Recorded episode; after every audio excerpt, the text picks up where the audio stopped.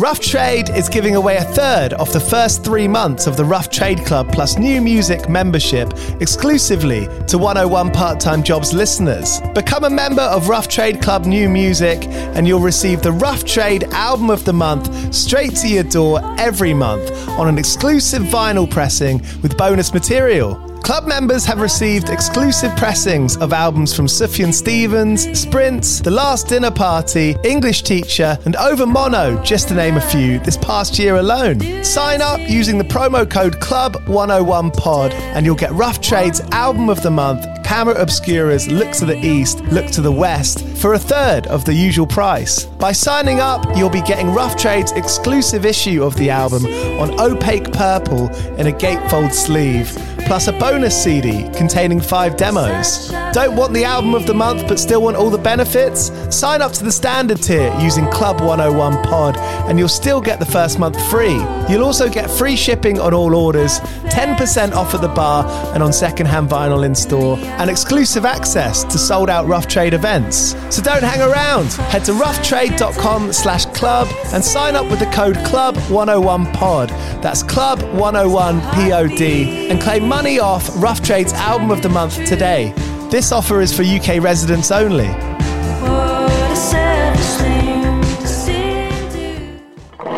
Do you play in bands? I did for the longest time. And I wish that I knew that DistroKid was a thing. I don't even think it existed back then. DistroKid makes music distribution fun and easy with unlimited uploads, and artists keep 100% of your royalties and earnings. A million plus artists rely on DistroKid to get their music on Spotify, Apple, YouTube, TikTok, Tidal, Instagram, and all the major streaming services.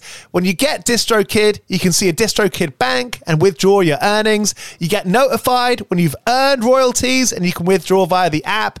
And you can even check your streaming stats on Spotify and Apple. Get 30% off your first year on DistroKid by going to distrokid.com slash VIP slash 101 pod. 30% off for your first year. That's not bad. We know it's a tough world out there. Why don't you make it easier for yourself? And to get 30% off that free year as an artist, where you get 100% of your royalties and earnings, go to distrokid.com slash VIP slash 101 pod. All right, stay with me. I'll be right back after this. Everyone is talking about magnesium. It's all you hear about. But why? What do we know about magnesium? Well, magnesium is the number one mineral that 75% of Americans are deficient in. If you are a woman over 35, magnesium will help you rediscover balance, energy, and vitality. Magnesium supports more than 300 enzymatic reactions in your body, including those involved in hormonal balance. From functional medicine doctors to mental well being and female hormone experts, we all know that magnesium is the one mineral to improve all aspects of well being and health. But which one? Magnesium Breakthrough from Bioptimizers, the trusted choice recommended by leading experts with seven best absorbed forms of magnesium to ensure your body receives the support it needs for overall well being. Go to bioptimizers.com slash balance today and use code BALANCE10 for 10% off. Support your journey to wellness at B-I-O-P-T-I-M-I-Z-E-R-S dot com forward slash balance. Magnesium Breakthrough from Bioptimizers, your foundation to optimal health and vitality. It's time for today's Lucky Land horoscope with Victoria Cash. Life's gotten mundane, so shake up the daily routine and be adventurous with a trip to Lucky Land. You know what they say. Your chance to win starts with a spin. So go to LuckyLandSlots.com to play over 100 social casino-style games for free for your chance to redeem some serious prizes. Get lucky today at LuckyLandSlots.com. Available to players in the U.S., excluding Washington and Michigan. No purchase necessary. VGW Group. Void where prohibited by law. 18 plus. Terms and conditions apply.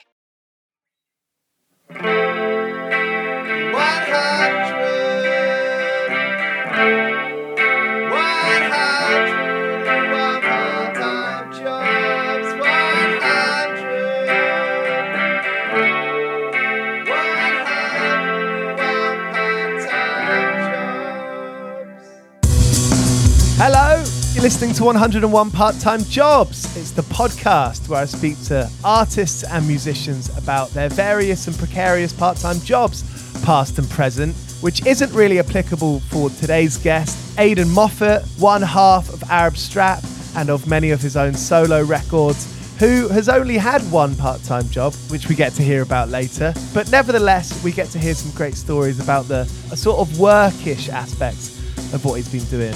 Nyx Nótt, his solo project, has a new record, Themes From. It's a great collection of sounds. It's an instrumental record that has all different kinds of sounds on it, and I recommend it. Cheers for listening to 101 Part Time Jobs, supported by 2000 Trees Festival, happening next July in Cheltenham, just a few hours away from London. You can get the train down there pretty easily. I did that this year and had an excellent time. Even put up a tent and slept in it. They just made a massive announcement which includes The Chisel, Joyce Manor, Crows, and So I Watch You From Afar, Rival Schools, who will be headlining the second stage, 100 Reasons, who are back, Frank Carter and the Rattlesnakes, who are headlining Saturday. You can get four day tickets for 2000 Trees. That includes Wednesday night on the Forest stage, which is actually in a forest where you can see Holding Absence and Bob Vylan. These latest release of tickets are running low and are about to sell out. If you want to get 20 quid cut straight off of your ticket, you can use the voucher code 101pod at checkout. That's all at 2000treesfestival.co.uk, one of my favourite independent festivals They've got lots of great emerging and established artists from all over that come to Cheltenham for it. If you want to have a good time camping out with your friends and seeing some brilliant bands without any corporate sponsorships or big fizzy drinks shoved in your face, this is the one. Cheers again for listening. This is Aidan Moffat.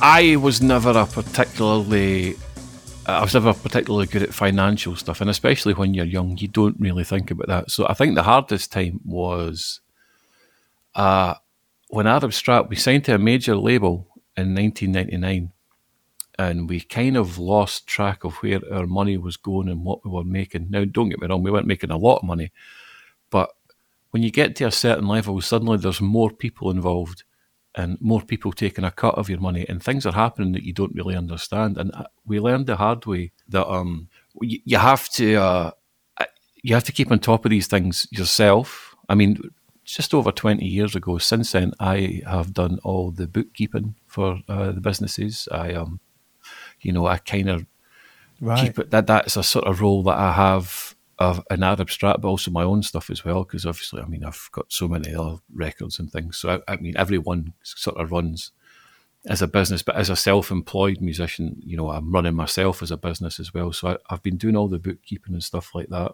since then. Because what happened was, we ended up getting a, an incredible tax bill uh, and an incredible fine because we went to this major label and the and the accountants that they had recommended at least I think they had I'm sure they had, who dealt with a lot of musicians uh, and, you know, seemed to be very experienced and always, always assured us that everything was fine.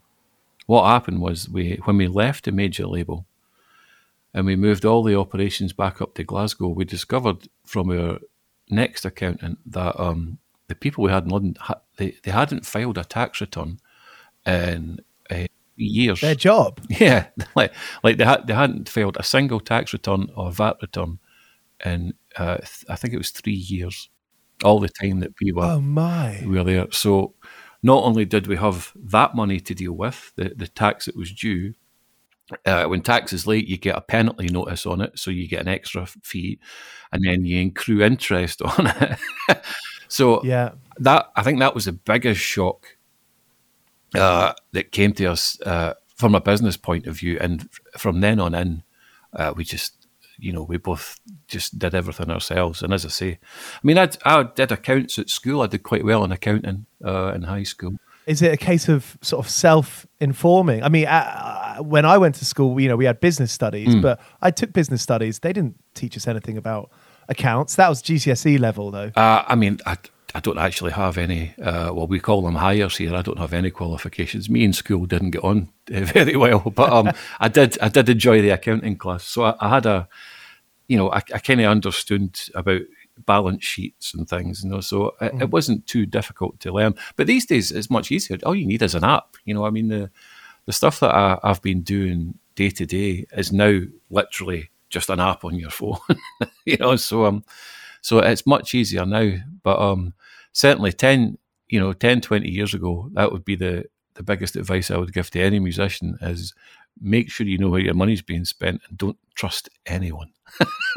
we had a we had a manager at the time as well who was who um uh, absconded with a few grand, and I think it turned out he had a gambling addiction or something. It was insane, you know. But this is what happens. You hear these stories all the time. I mean, mm, there, there, yeah. there almost isn't a celebrity that hasn't been entangled in some kind of issue. I mean, look, I, I, I bumped into someone I went to.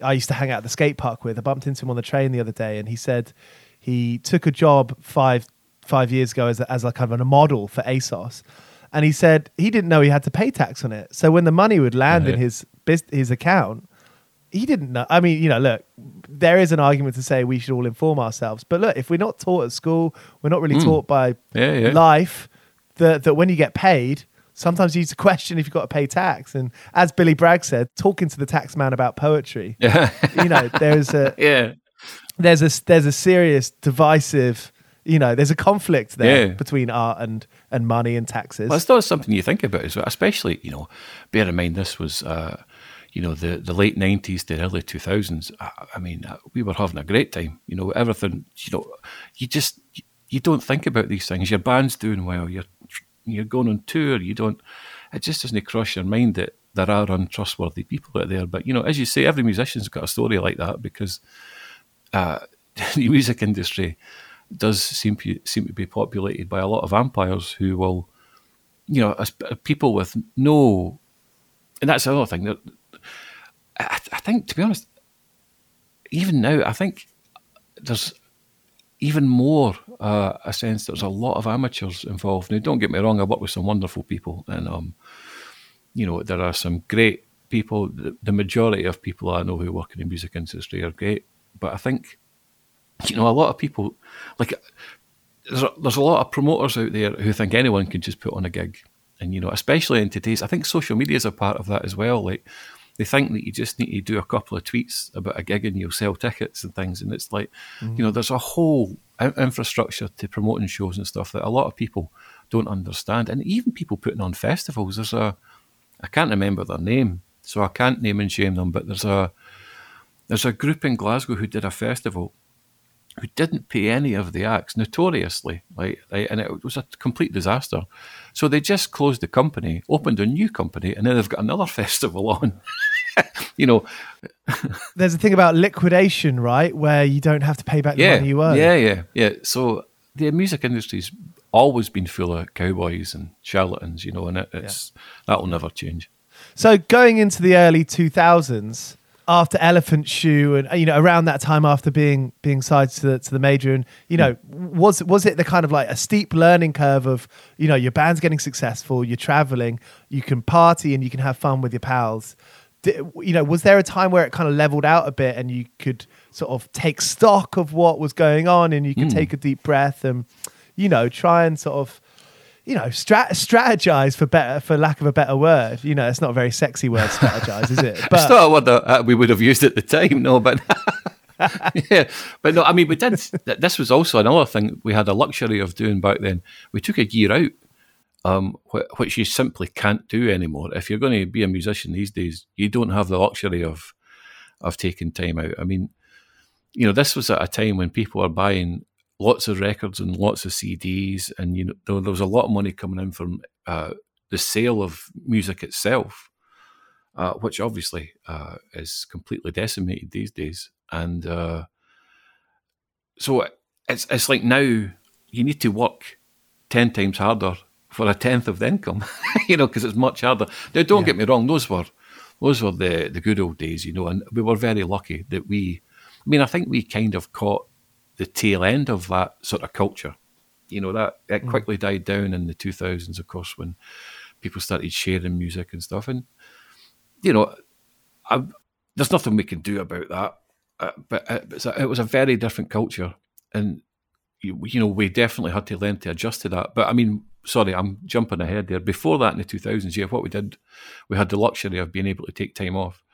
And in that time, you know, you get your ducks in a row, you understand things. You know, I, I got to grips with bookkeeping and we got on top of the the the well, I was going to say not the mess we were in because it wasn't us that put us in the mess. It was the, the cowboys that were working for us, you know. So we dealt with other people's uh, mess, and you know we just mm-hmm. you do you just sort of recalibrate a bit, I think, and um, also as well we went we went back to our uh, Chemical Underground, the independent label, which again was it was a risky thing to do. We um we could have stayed. We had the option of staying at the major label, and we probably would have got uh, you know more more of an advance. We would have got more money uh, pumped into the record and stuff, you know, because it's a big operation. It was it was um the label was Go Beat, but was effectively Universal.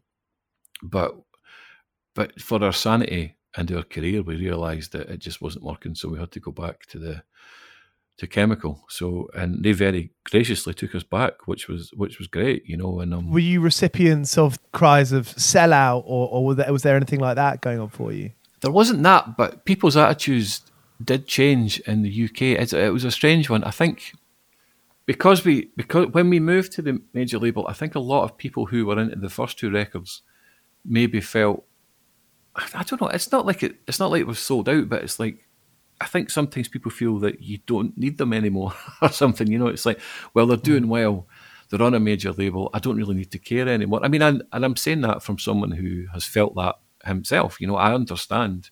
Mm. I understand that. I was like that too. You know, I think uh, in those days, especially those days uh, before that, I was a pretty militant guy about being on a, an independent label, and um, and I am now too, having had the experience of being on a major label.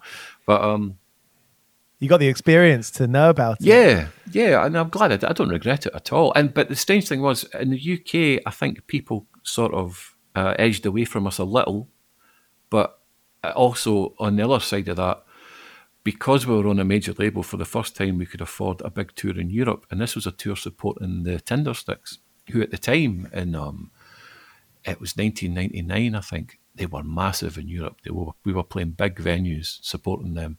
Right. And it's not something we could have afforded on a major label, you know, because, you know, I don't, I don't remember what the fee was, but obviously a support fee isn't going to sustain uh, a tour on a sleeper bus with, you know, six band and five crew and all this kind of stuff.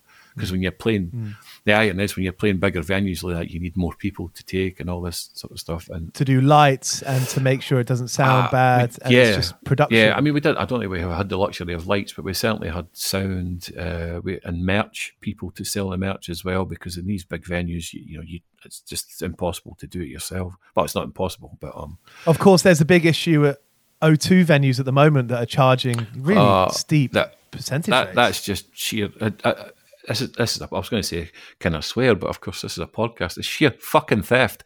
I, I, I cannot deal with the fucking thievery of that nonsense. It's, you know, I'll, I'll happily give you money if you've done something to help me. Like if you supply the merch person, that's fine. I'll I'll pay their wages. You know, I did that. Someone's being paid. Yeah, I, yeah. I was doing that in the last uh, time Arab Strap played London. Like I just, I had been doing it myself uh, in some venues, and I just was exhausted.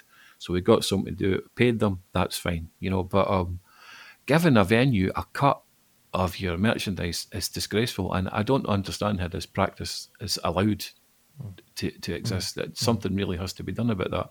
I mean, also mm. more bands need to say no as well.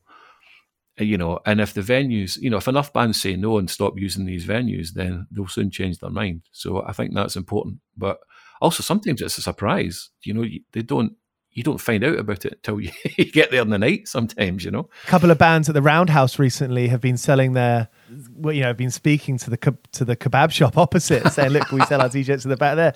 I mean look after a gig if you've had some beers you want to go get a kebab. Other bands have been going to you know a, a, a sort of a more rock and roll bar down in camden. So you know if the show's on a saturday go to the rock and roll bar. Yeah, yeah. A few stops on the tube and then come to the gig. But I mean, it's really interesting. I mean, that is, hey, that's one of the good things about social media. You got self esteem and Yard Act saying, hey, fuck you. You don't do that. So, mm. so you know, it, it, it, does help give rise to, it brings an audience to say, no, we, as fans, we don't want to. Mm. buy merch at your venue anyway. So yeah, there, there there has to be some power in the people there. I would I would add one uh, wee caveat to that: the the one venue I'm happy to give a cut to is the Glasgow Barrowlands because it is still family owned, independently run. It doesn't even have its own PA system. A lot of people don't realise this about the Barrowlands. Like every time you do a gig in the Barrowlands, you have to hire the whole PA system, and it costs a lot of money. But people still do it because they love the venue. And you know, um, years ago when I, I was making a film, we did a lot of things in the Barrowlands, and I met the, the the the people who run it and the family who own it. So I'm quite happy to give them a little bit of money because uh, if, if, I don't, then the, the venue is going to it might not last. And the last thing you want is someone like O2 to buy it and then it just turns into this insipid shithole. You know, I mean, don't get me wrong. There's some O2 venues I'm sure are great, but you just don't right now the Barrowlands has still managed to maintain its independence and its identity. So Yeah. you know, I don't mind. I'll, I'll give it. I'll give them a bit. I don't mind. Maybe not quite ten percent, but I'll I'll give them something. Well, what a, what a good influence, you know, whether whether you're an artist or, or whether you're running a magazine or or doing whatever, you know, that kind having someone within your periphery that like Barrowlands where you're staying independent, that's such a big win mm. for everyone, isn't yeah, it? Yeah yeah. No, and it's it, you know I don't think they've really done much to it in the past thirty years either. It's still you know I like that it's shabby and everybody loves that about it. You know, and um, yeah, it's it's great. Yes, never never do it up, never paint it. Was Glasgow quite a good place to to be, you know, throughout that time? I speak to a lot of people in in expensive cities, London, New York. Ha- has Glasgow always been a place that's home, but also somewhere that you could be sustainable, live live within your means, not not spend too much time worrying about that? Uh, yes and no. Do you know, it's, it's funny. I mean, I'm not from Glasgow. I, I was born and grew up in Falkirk, but I moved here uh, about the same time we were talking about earlier, about 1999. I, I moved here, so I've lived here for 20 odd years, and I've seen it change certainly. When I um, when I first moved over, uh, I got a flat in the West End, which in an area which is now completely unaffordable.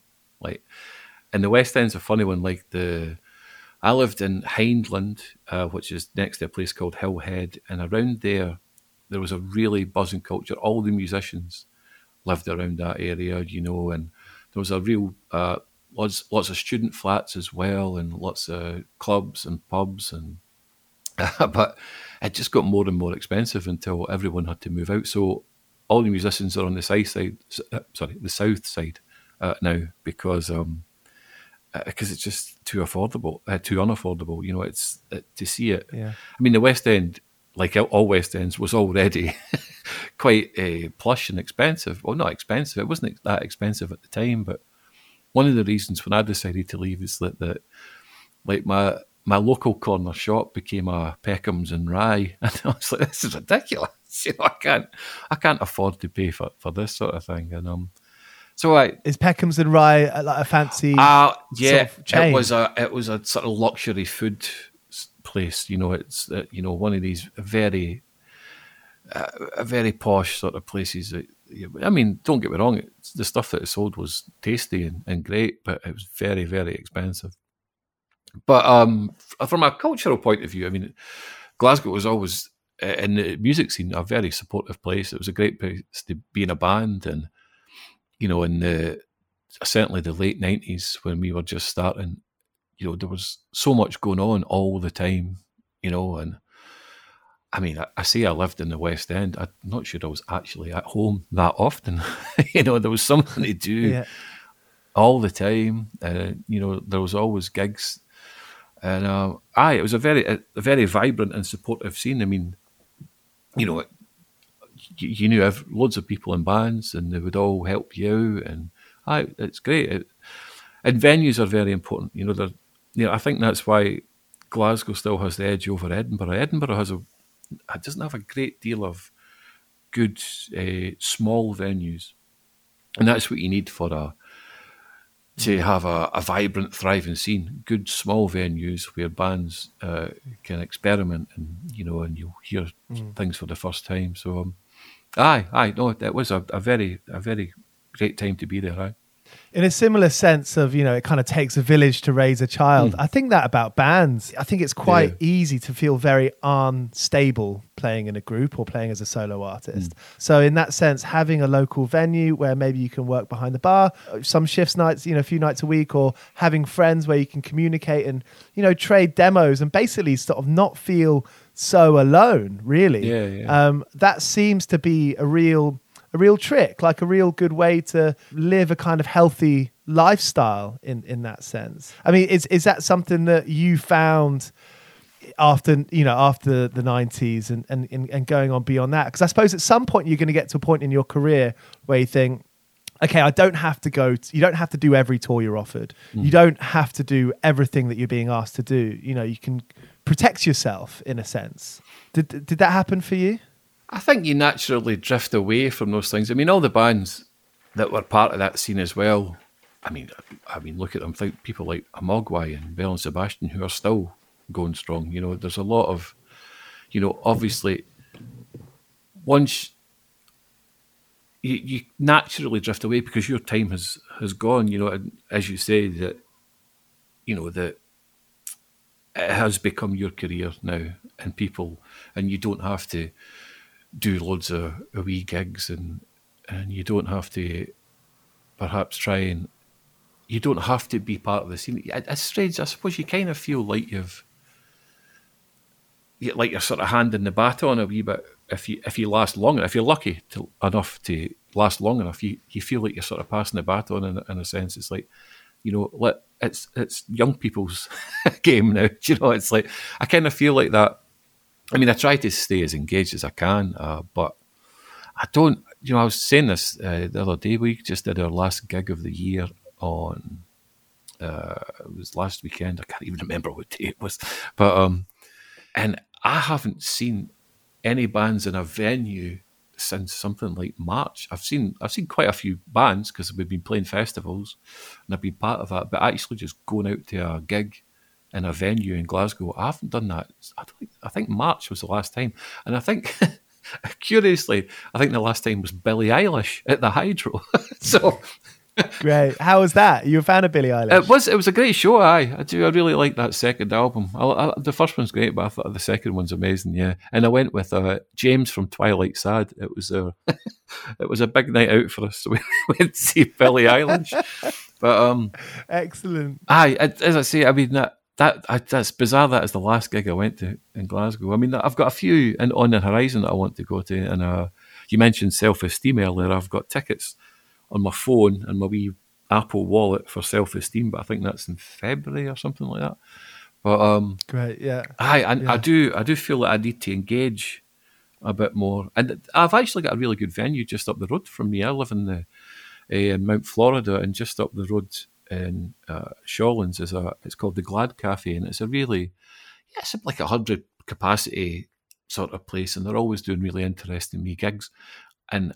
You know, I, I mean, it's not quite the new year, but my end of tour resolution was I need to get out the fucking house more.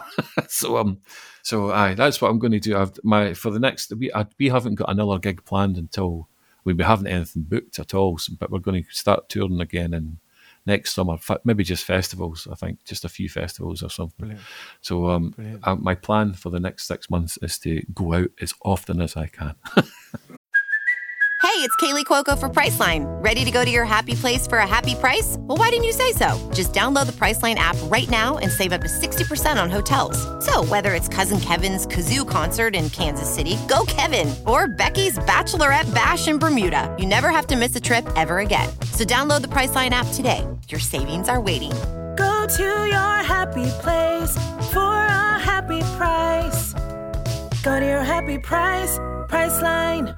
101 part-time jobs 101 part-time jobs 101 part-time jobs 101 part-time jobs. With themes from the Nyx Nótt album is there anything that you've learned or, or ideas that you've really developed over the last year or two making this record? The Nyx Nótt Records, uh, I mean, this is the second one, and you know, and then the, when I make an instrumental record, it's it's an escape more than anything else. You know, it's not.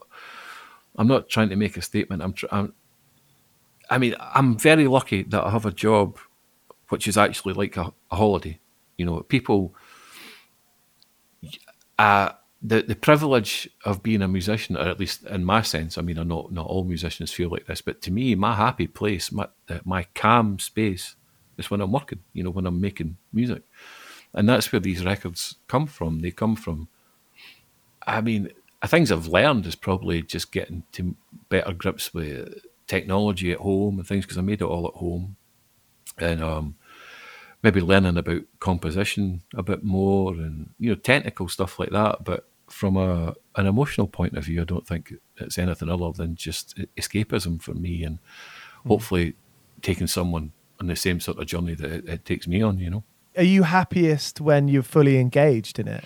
Yeah, yeah. I mean, you know, sitting with my face in a computer and headphones on and making any kind of music, you know, and there's, I mean, there's uh, records that you hear, but there's other stuff, you know, I've got about three albums on my laptop just now that I'm just working away at here and there. Like I was working on some cover versions this week, and I don't even know what to do with them because releasing cover versions is an expensive business, especially streaming. I mean, you know, uh, if you stream a cover version, you're not even getting your point zero zero zero whatever. You know, you're getting a fraction of that. Mm. you know, so it's so it's and then if you release a record, you need to pay the MCPS up front as well. So that could be really expensive, especially if you're making a lot of records. So um, I don't know why I'm doing it. I think I might just give it away or something because that seems like the easiest thing to do. And like, but you know, there's, there's things like that I do just for fun and sort of practice as well. I think you, you, know, it's just a way to keep active.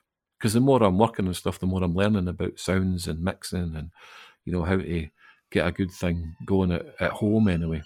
So um, but yeah, with Arab, Arab Strap's slightly different in that I only really do demos for Arab Strap at home, and then we we always go to the studio and finish it. But um, you know, and, and I like that. There's a, you know, the the guy we work with, we've been working with we've known him for years, Paul Savage, who's uh, the drummer in the Delgados, and he's an he's an amazing engineer. Takes his fucking time, right enough. I do if you're listening to this, Paul. I mean, how many cups of fucking coffee do you need in a day? But it's um, it's uh, he's brilliant, and uh, he's he's a he's a big part of that as well. And he does it like he mastered the Nyx Nótt album as well. So you right. know he's he's someone I go to, and he keeps encouraging me to to uh, get better at home. And, and then uh, I don't, I, I, I, keep pointing out, you know, the better I get, the less I'm going to need you. And he's like, no, right enough, you know. So at some point, he's going to stop giving me advice, I think. There's some amazing soundscaping and instrumental music. You mentioned listening to the, you know, you're listening to the radio quite a lot. I mean, mm. Mary-Anne Hobbs's show on Six Music is is great because she plays some real far out stuff. Well, I, to be honest, I, I wasn't talking about Six Music. I'm a Radio Three man these days. Yeah, I've been, uh, nice. there's a program on Radio Three. I don't really have time to listen to Six Music during the day. Sometimes I'll I'll put Marc Riley on. Sometimes when I'm, uh, uh, I was going to say making the dinner, but when it's when it, Dad's making a dinner, it's usually just putting something in the oven like fucking chips and fish fingers, you know. but you know, but uh, I try and listen to Marc Riley when I can, but I just don't really have the time in the day. And then when it gets to night, my favourite radio program is Night Tracks on Radio 3. It's on Mondays to Thursdays from uh, half 10 to midnight, I think. I don't know because I never listen to it live. I, I listen to it in bed when I go to bed uh, on the, the iPlayer. And it's great. It's all. Uh, it's quite classical based, you know, modern classical, and you know, there's a, mm-hmm. a bit of jazz and a bit of, there's a bit of everything. It's it's really, really great show, and I love that it takes me. I mean, I never, I don't know how hardly any know any of the people on it. In fact, when something comes on that I do recognise, I've like punched the air. It's like fucking yeah, at last. yeah. But you know, yeah. every time I listen to it, it has a wee link on the iPlayer and on the app. You know, you can go and hey, add it to your your uh, your uh, streamer streaming service here, uh, and um, I do that every morning. I'm like, click, click, click, and then I've got you know, three albums on my Apple Music to listen to, which I Great. don't know when I'm going to get around to listening to them because I don't have the time. Yeah. So then yeah. I'll put them on my phone, and then the next day night I'll just listen to the radio show again because that's that. It's you know it's exciting hearing new stuff. Uh, I think But um, daytime radio is just I just don't have the time anymore. Are you a fan of Andrew Wasylyk? Are you aware? Ah, of no, Andrew. Yeah, yeah, yeah, yeah. He's great. I'm a big fan. Yeah. You know, it's sort of that was my introduction to a lot of instrumental music. You know, it's, it's quite new for me, really. Right, right. If you've got any tips for me, I've, where's my phone? Hold on. I'll tell you what. I'll tell you what I've been listening. What about the Andor soundtrack? You know that Star Wars show, the Andor. Uh, Andor. I downloaded that because there's some brilliant music in it. It's a guy that did the theme for uh, Succession. Brilliant. Guerrina is a, an instrumental record. That's that's a very strange, jazzy thing. Jacaszek uh, is. Uh, I, I, I don't know how to explain that one, but it's this really gritty, almost horror film sort of soundtrack thing. how do you spell it? J A. Uh, J A C A S Z E K. That's a great one. I listen to that at night very, very often. Brilliant. Uh, Brilliant. Ian William Craig. He's made a couple of records I've been listening to a lot. He's he's good. He does Nice. um. He's like a classical singer, uh, classically trained, but he does. Uh, he records his vocals and then manipulates them with tape machines, and just it sounds uh, fucking Okay. incredible. He's his, his last two records Brilliant. are great. I'm going to get on that after this. Thanks so much, Aidan. Oh, You you're know, very welcome. a lot of jobs I've worked, I've I've made a lot of gaffes. I've fucked it up. I smash things and I break things and I I piss people off just by being a bit clumsy sometimes. Have you got any go-to sort of stories or anecdotes from times in part-time jobs where where you've made a few gaffes? Well, I've only I only ever had one other job, one proper job, and I, uh, I, I mean, I, I did okay at school, uh, and then I discovered music and drink, and then I didn't do okay at school. Uh, I ended up getting expelled, so I was, you know, I had no idea what I was going to do with my life, and uh, Could I ask what you got expelled for? I just being generally shit and not going and not turning up and just not engaging. And they just got fed up with me and said, "Look, you don't want to be here. Fuck off." So, right, fair dues. You know, you know, bang to rights, mate. Yep, fair enough. and um, so uh, after that, I mean, I was terrified. You know, I had no qualifications, no prospects whatsoever. But uh, a friend of mine who worked in the record shop, Sleeves in Falkirk, he was just uh, he was just about to leave and recommended that I get the job to the boss. So I went in and did a trial, uh, which was basically just tidying up. as I recall, it's like it was done. It was basically a three days labour. and I just tidied up their shit. And that was it. And uh, and I got the job, and I worked here for nearly five years until until Arab Strap. I I I left the record shop because I had a hangover. I, I mean, I, I was start, I was starting to hate the job anyway. It's it. I mean, I loved being around the records and I loved being engaged in the local scene. And in a town like Falkirk, you know, you know everyone and you know what they buy. And there was a wee indie club that we, uh, one of my friends put on. Uh, you know, and it was a really close knit scene, and I loved being part of it. And I loved dealing with the people who bought shit records as well. You know, it was good fun. I, I loved all that stuff. I wasn't. I mean, I might have been one of those horrible high fidelity style pricks at one point, you know, but but you know, generally I was always quite.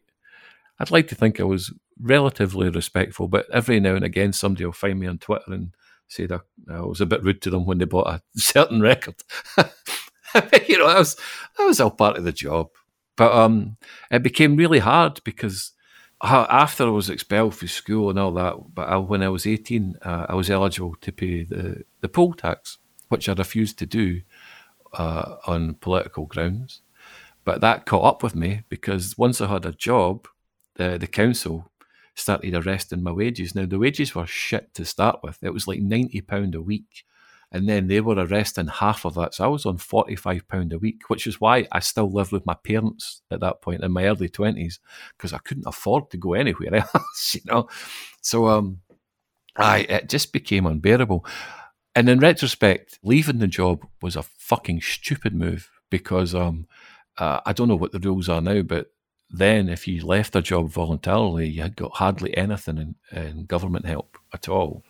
Right. So right. then I was on the absolute bare minimum of dole, living with my parents, and uh, although that and it sounds quite miserable, and it was quite miserable, but I also seemed to be having an awful lot of fun at that time, and that's where Arab Strap came from. That's where it was sort of birthed, because Malcolm was on the dole at the time as well, and you know, with all, you know, when.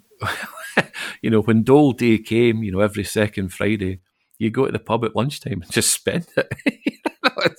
and, Yeah, But, yeah. but uh, concurrently, we had started making music and, and stuff, so that that's kind of what birthed it. So, um, but I don't. I mean, that that is probably the the the stupidest story. I mean, there's a lot of good stories from rocking a record shop, but there you go. There's the, the main one. I wouldn't recommend anyone they leave a job uh, just because I've got a hangover. I was fuck. I had a really big night out before, and the boss was raging at me. I had been thirty minutes late. He was quite right to rage at me. Of course he was. But um, but there I was getting shouted at, uh, feeling miserable for forty five pound a week, and I was like, fuck this and left. Yeah, which in retrospect was kind of stupid, but it did get me to here right now, speaking to you and telling you about it. So you know. It's funny when you got those. I had plenty of moments when I would have sort of five quid in my bank account and knew I'd get paid 50 quid again next week. And well, you do, you just go out to the pub, don't you? You spend it. What's the point of trying to save five quid? Yeah, It yeah. doesn't happen, does it? I was always, I had a good friend who was a postman as well, and they're, and you know, the postman shift, they were all drunk by one in the afternoon too. So it was like, it was, it would always be the, uh, us dole kids and a couple of postmen, fucking ripped on a, f- every second Friday afternoon. Brilliant. Aidan, thank you so much. Oh, cheers, man! Thank you. So there was Aidan Moffat here on 101 Part Time Jobs. The new Nyx Nótt record, Themes From, is out now. You should go and listen to it. See you next week, or maybe later this one, with a new episode. Go well. Cheers. Here's Cock Sparrer. I've been working all day for me mate on the side, running around like a blue ass fly. I've been working, yeah, I've been working all day for me mate. Every bleeding minute I've been on the go, up and down the ladder like a fiddler's elbow. I've been working, yeah, I've been working all day for me mate. This is a Mighty Moon Media podcast.